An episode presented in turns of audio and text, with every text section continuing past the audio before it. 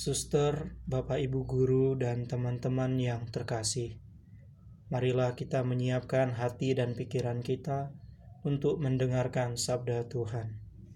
Dalam nama Bapa dan Putra dan Roh Kudus. Amin.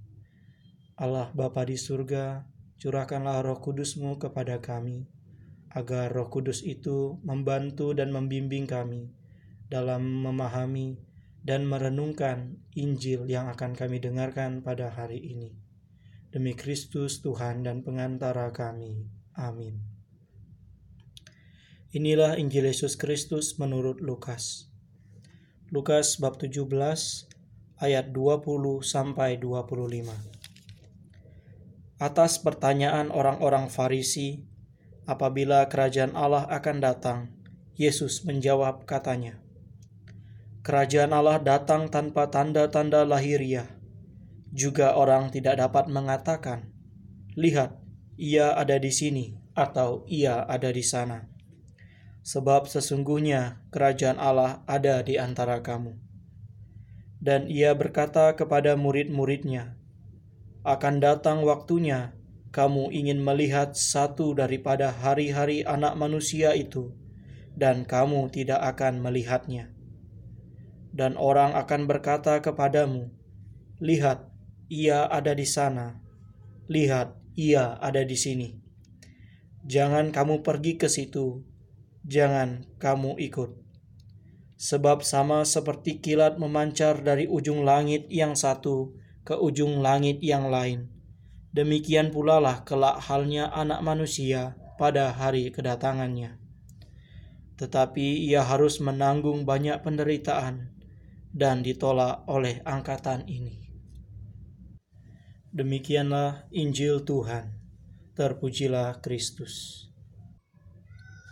Saudara-saudariku yang terkasih, menyadari kehadiran Allah ternyata membutuhkan kepekaan dan kerendahan hati. Seringkali dalam hidup ini, kita terlalu banyak menuntut Allah. Kita mau supaya Allah membimbing, menolong, dan mendampingi tugas, belajar, dan karya kita.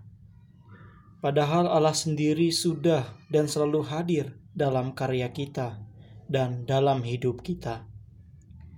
Kasih dan kemurahan hati Allah melampaui apa yang kita pikir dan yang kita minta. Saudara-saudari yang terkasih, untuk menyadari kehadiran Allah, kita harus menjadi pribadi yang peka dan rendah hati.